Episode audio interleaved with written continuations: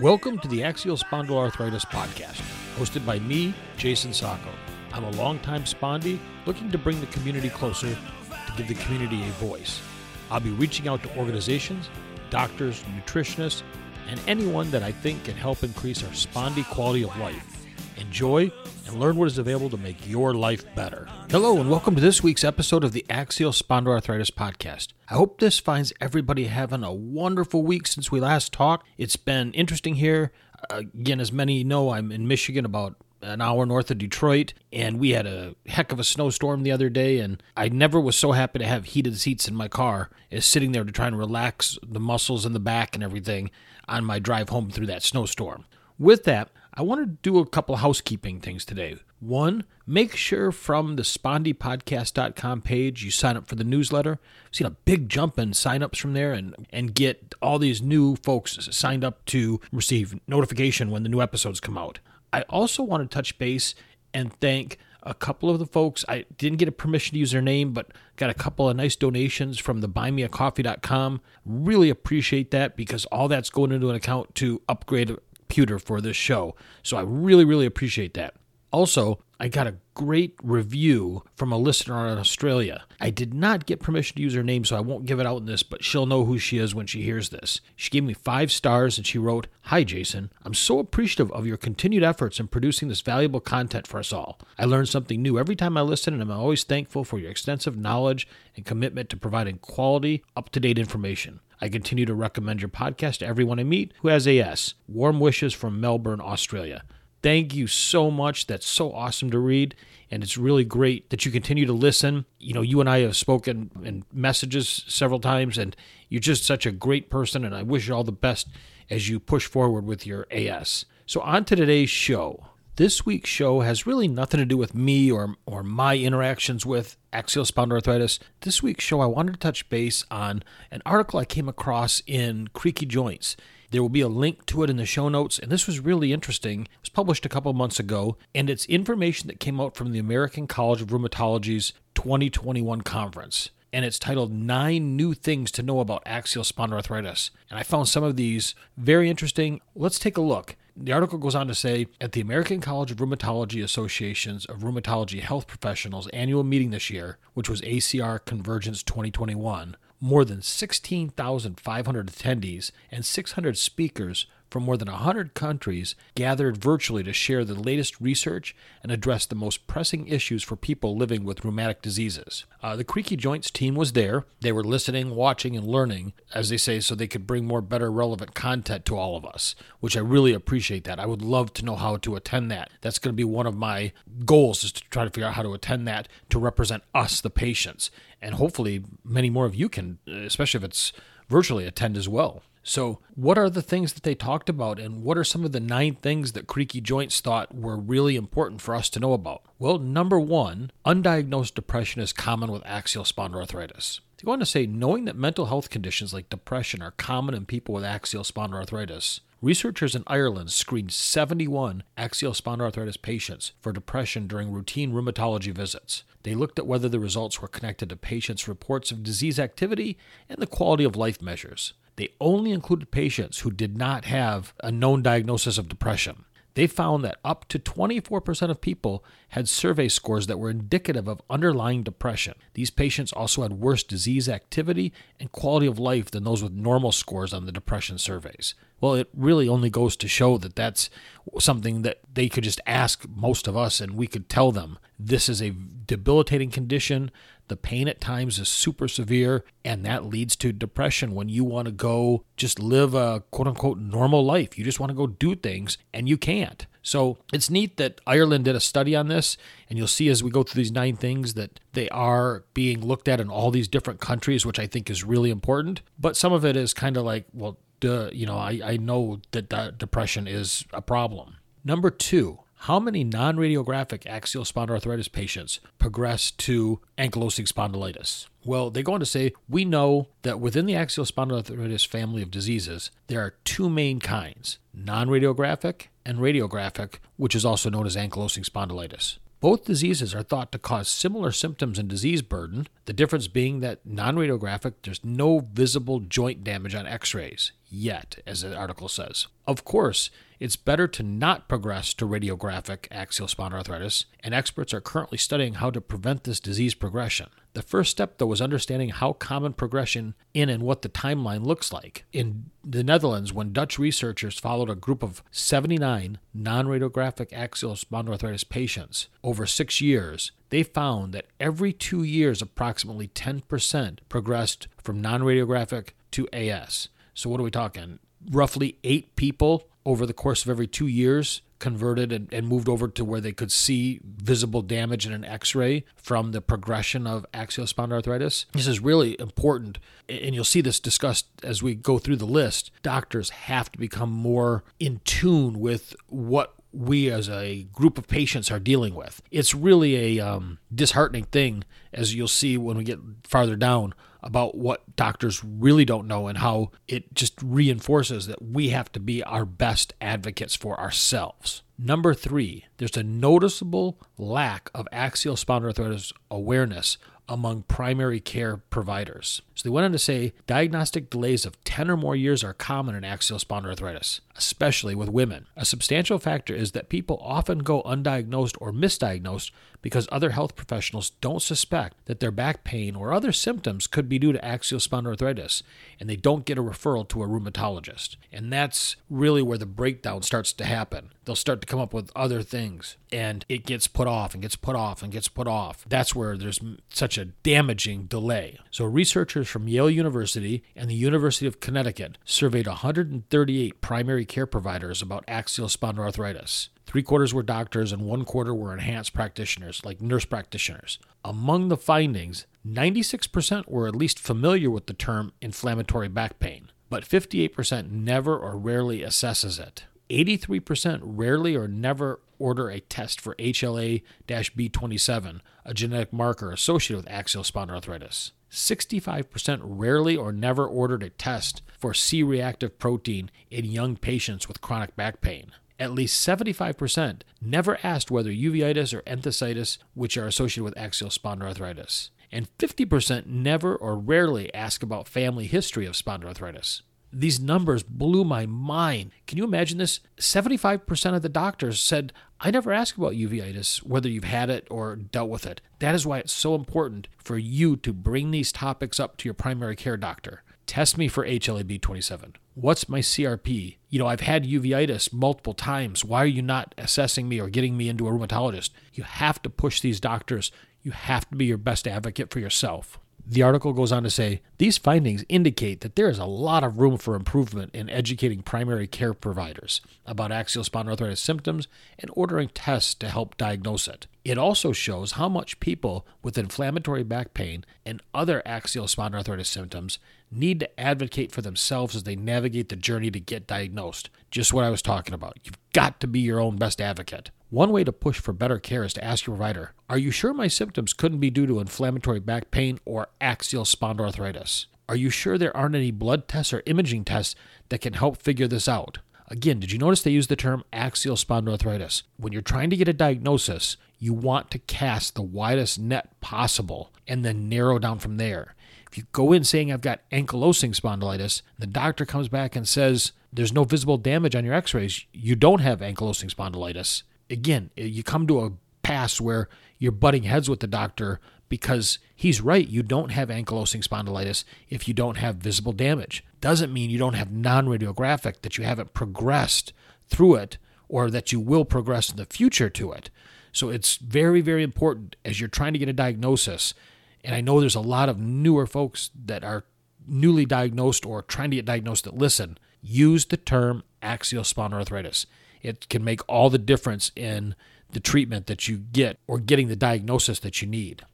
Number four, many axial spondyloarthritis patients in remission may successfully taper biologics without experiencing flares. I found this little paragraph just super interesting. Of course, getting to remission when you have low disease activity according to both patient and physician assessments is the first place is not an easy feat with axial spondyloarthritis. But among those who do, can they safely stop taking biologic medications? See this question a lot in the different forums. Can I stop my biologics? Do I have to stay on them for my whole life? Well, this is something that they're really starting to study. A study from Denmark shed some insight on this very important question. Researchers identified a group of about 100 axial spondyloarthritis patients in remission for at least a year who were taking TNF biologics and had them gradually taper their medications over the course of a year. Then followed the patients for two years after that. They found that about half had successfully tapered completely. Among the other half, patients were able to stay in remission on various lower doses, even though they didn't stop the medication completely. There's the important thing right there. Once it seems to get that inflammation under control, going from maybe 300 milligrams of Cosentyx down to 150 or tapering off the amount of Humira, all of those are a possibility. And it's one thing that you can possibly start to consider, especially if you're feeling really well. You want to talk to your doctor about it. Number five, unemployment and challenges with working are very common in axial spondyloarthritis. People with axial spondyloarthritis may have debilitating back pain from a young age, which can affect them during their prime working years. New research at ACR explores and importantly helps quantify these issues. In a study from Ireland, researchers looked at a national registry of people with AS. Among the 876 people for whom information was available about their employment status, about 22% were unemployed, which was much higher than the national average of 6 to 13% over the same time period. Another 24% of the people said their axial spondyloarthritis limited their workability. So you're talking almost 50% of the people with AS were affected in their work. Again, all they've got to do is ask us and we can tell them that. But again, they're starting to research it and that's what's important is they're starting to put it down and, and put the whole picture together, paint the picture as I say. What's more, the use of advanced therapies was high among people who were unemployed. 75% reported taking biologics. Researchers called attention to one particular predictor of unemployment reduced spinal mobility, noting that identifying this early and getting occupational or physical therapy supports might help to keep patients working longer. In a separate research from an online survey, more than 1,800 axial spondyloarthritis patients spanning 13 different European countries, about three quarters said that they had difficulty or thought they would have difficulty finding a job because of their axial spondyloarthritis. Though many different factors played a role, they say, some worth paying attention to included challenges taking public transportation, needing customized shoes, not having university education, or having had to previously change jobs because of axial spondyloarthritis related barriers.